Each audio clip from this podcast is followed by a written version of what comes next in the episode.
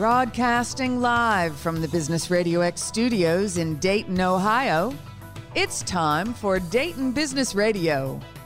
Now, here's your host.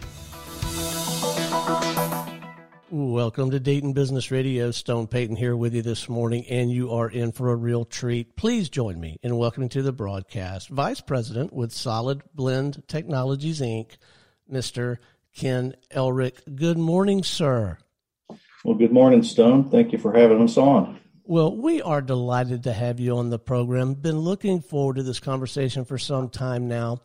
Would you please help us get just kind of an, an overview, a primer, if you would, on mission, purpose? What, what are you guys out there trying to do for folks? Uh, well, our purpose is the way we look at it is why we do what we do, uh, which for the healthcare and assisted living facilities, we're safeguarding water use in their facilities. Uh, our mission, you know, what we do every day, uh, which really kind of surround our purpose, is we respond rapidly, uh, remove remove worry, and we reduce costs. So we call it the three R's, R squared. Well, I continue to be amazed at the all of the wheels that are turning and the parts that are moving behind a variety of operations. We interview a lot of folks, entrepreneurs, senior level execs in large organizations, uh, associations, and there's always so much more to the operation than at least I initially recognized. So I guess it never occurred to me that that has got to be a mission critical, absolutely no mistakes allowed having good water running through a facility like that, doesn't it? Yeah, and you, and you think about it. Most people think of water; they think of using water to clean themselves. And so what we do, we look at water and find the problems, and then we clean the water so it can be used. And so you you are cleaning it there on site with your systems, processes, gizmos. Yes, and it could be using the use of chemistry. It could be the use of filtration. Uh, but the key to it is monitoring it and understanding what the client's needs are with the water and bringing it into compliance or keeping it in compliance uh, so they have clean water. All right, so that's an interesting thing to talk about and unpack a little bit as well. And I'm going to draw from um, my experience in interviewing people uh, who help companies with cybersecurity. Right, they're they're, they're helping yeah. folks not get attacked and all. And in that environment, the weak link often is not the technology; it's the is the people. Like the the whole opera can fall apart if the people don't exercise a few key disciplines. I, I just wondering, are there some parallels in your in your world? Do you need to do you need to educate staff and owners and maybe even residents to some degree as well as as part of your process? Yeah, yeah, very much so. It's a great question. So the assumption is when we're bringing water into a building, that wherever that water is coming from, it's already pre-treated and clean. Well, if you think of a water distribution system throughout a system, throughout a city, it could be hundreds and hundreds of miles, water main breaks, failures in the system. Uh, you may be getting water that's not up to par, up to standard. So educating the people in the buildings that proactively monitoring your water to keep it safe for patients, visitors, uh, your team members is critical. So I got to ask, how does one get in this business? Like, what's the what's the Ken Elrick backstory? Good question. Uh, I was actually in a uh, my career started in a facilities position in a in a local Dayton hospital network, and as I grew and learned in the organization, uh, I realized how important water was.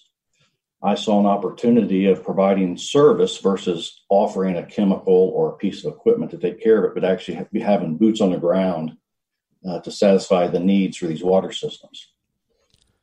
So in 99, 1999, uh, decided to start a service company uh, to maintain these water systems. It's really launched off really well. All right, so you started to start you started to have this company, but that was new and different for you. Right now, you're not only a, a practitioner, a person who, who, who cares about water and has some idea to help people. Now you got to run a business. That that had to be a shift for you. oh, that was yes, that was a huge shift. So I think many entrepreneurs, when they start a business, you know, they've got this high level thinking of where they're going to be, what they need to do. Uh, but as a business starts, you don't have the resources to bring off all the people you're you need. So you're doing a lot of that work.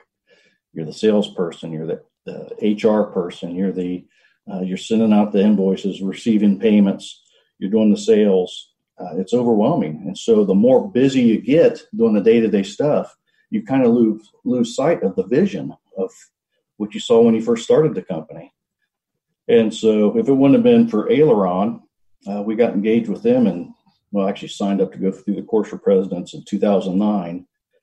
Uh, before I got the nerve up, 2011, I actually went through the course for presidents, and it just opened my eyes. You know, I had to get out of the weeds. So, what first prompted you to reach out for um, some input, some counsel from an organization uh, like Aileron? What what was the catalyst that you said, "Man, I got to talk to these folks"? Well, as, as the business started to grow, uh, I I could walk into the, the office and you could just tell morale was terrible. Mm. And I always kind of thought that, man, I just hired a bunch of bad people. And I was kind of wits ends. You know, revenues were good, business was growing, we were doing a great job providing great service for the clients, but the people's the, the morale was just terrible. And it got to where I didn't want to be at work anymore. Uh, it's uh, I made a visit to Aileron, not knowing who they were or what they provided. Uh, it was during a tour, and went through this this video that Clay Mathile, the, the founder of, of Aileron, and I felt like he was speaking directly to me. And I thought, man, I need to come to this place. And it, like I said, it took me two years to go there. I signed up for the course, uh, got a notification it's time to go to the course, and I just felt like, man, I can't go to this place. I'm not a, a business owner. You know, how am I going to compare to other other business owners. So it took two years to go there. And when I came out of the class, my I saw light at the end of the tunnel, and all the fixes that I needed wasn't my people; it was me. I was the one that's mm. really creating most of the problems within the organization. Well, what a marvelous discovery, and what a, what a terrific breath of fresh air that must have been for you. So, do you feel like you came out of that with some some disciplines that you could i guess i'm looking for did you feel like you came out of that with some self-efficacy so you weren't necessarily totally dependent on aileron every step of the way going forward you came out of there with some things you could apply on your own from there forward oh very much so so they have a kind of what they call the doc model which is direction uh, operation and control and they kind of lay a template out for you uh, and then they have a, a business advisor sit down and help you with strategic planning, which is something we'd never done. And, you know, over the years progressed through, you know, we've taken some different courses out there, but they've connected us with other people and other resources to really help us grow, to, to help business owners and leadership teams uh, grow and be very efficient in what they do. Well, that's fantastic. Okay, so now you're on the other side of that. You've got this foundation put into place. So, this day and age, uh, what are you finding the most challenging now? Where are you putting your attention toward things you want to tweak and, and, and polish now? Well, what we're really focusing on now is focus. So, as a business, you know, as we started the business, you're taking on whatever business you can just to meet payroll, pay bills, stay afloat. Uh, but what happens is you really can't put much of a message out to clients if everyone is your customer, right? So what we're really doing now is really focusing on uh, what clients we can better serve. It's a better fit, better fit for us. Well, how does the whole sales and marketing thing work for an organization like you like like yours i would think that that would be a bit of a challenge just to have the kind of conversation you and i are having. You know like if you were having this type of conversation with a a, a conglomerate or uh, a, an entrepreneur who ran a facility i could see you guys making a really quick connection and going from there. But just the day in day out sales and marketing of your business it's uh, i bet it's different than most of what i've come across. It is very different. It's it's very specific and it's very technical. So creating the communications or marketing messages are typically to like infection prevention, maybe public health officials, uh, facilities people in a hospital or assisted living facility. Uh, so it's very targeted and, and, very specific to their language. And we can't talk on our day to day how we speak internally. So we have to understand what their language is. So a lot of it's medical type terms. But but but the the um, the foundation for so much of it. Sounds like it's rooted in uh, in education and genuinely getting out there and trying to to serve in some way. Just you have to be serving in some way right out of the box even before anybody even begins to think about writing you a check it sounds like. Very much so. You almost have to be the thought leader in this field this arena. So we do a lot of training for public health. We do training uh, open workshops for people to come in and learn about water so being the thought leader in this field is is really critical so and, and keeping up to date on all the, the, the requirements and regulations around it. Oh, I hadn't even thought about that part. Ay, ay, ay, which I, that's got to talk about a moving target. Uh, whoa, yeah, you really do have to be diligent. So the with the COVID nineteen, and for those of you listening, if you're listening, because you know sometimes people listen to our programs years later, uh, we are sure. actually having this conversation in the summer of 2020. We're right, we're neck deep in this whole COVID nineteen thing. So anyway, the question I wanted to ask you um, how are things going for you? What kind of impact is is the whole COVID nineteen thing having for you guys? Well, business wise, it hasn't affected us that much. Uh, we do have clients uh, that's they don't inhabit their buildings anymore. Uh, our service team huh. they work remotely anyways. Now they're having to wear more uh, specific personal protection equipment, a mask versus the gloves and the goggles. Uh, our internal team, you know, we've really transitioned very well to work from home. So it's very minimal at our office as well, uh, as far as staffing goes. But the one thing most people don't think about is everyone's left the buildings to work from home. Now you've got these buildings full of water that's just become stagnant. Yeesh. You know, it's it's ripe for waterborne pathogens like Legionella, E. coli, coliform to grow. Uh, copper leaches out of the piping. Lead leaches out of the, the older piping. And so when people go back to work, you know, if they don't have some kind of maintenance program on their water system, it's going to be some nasty water.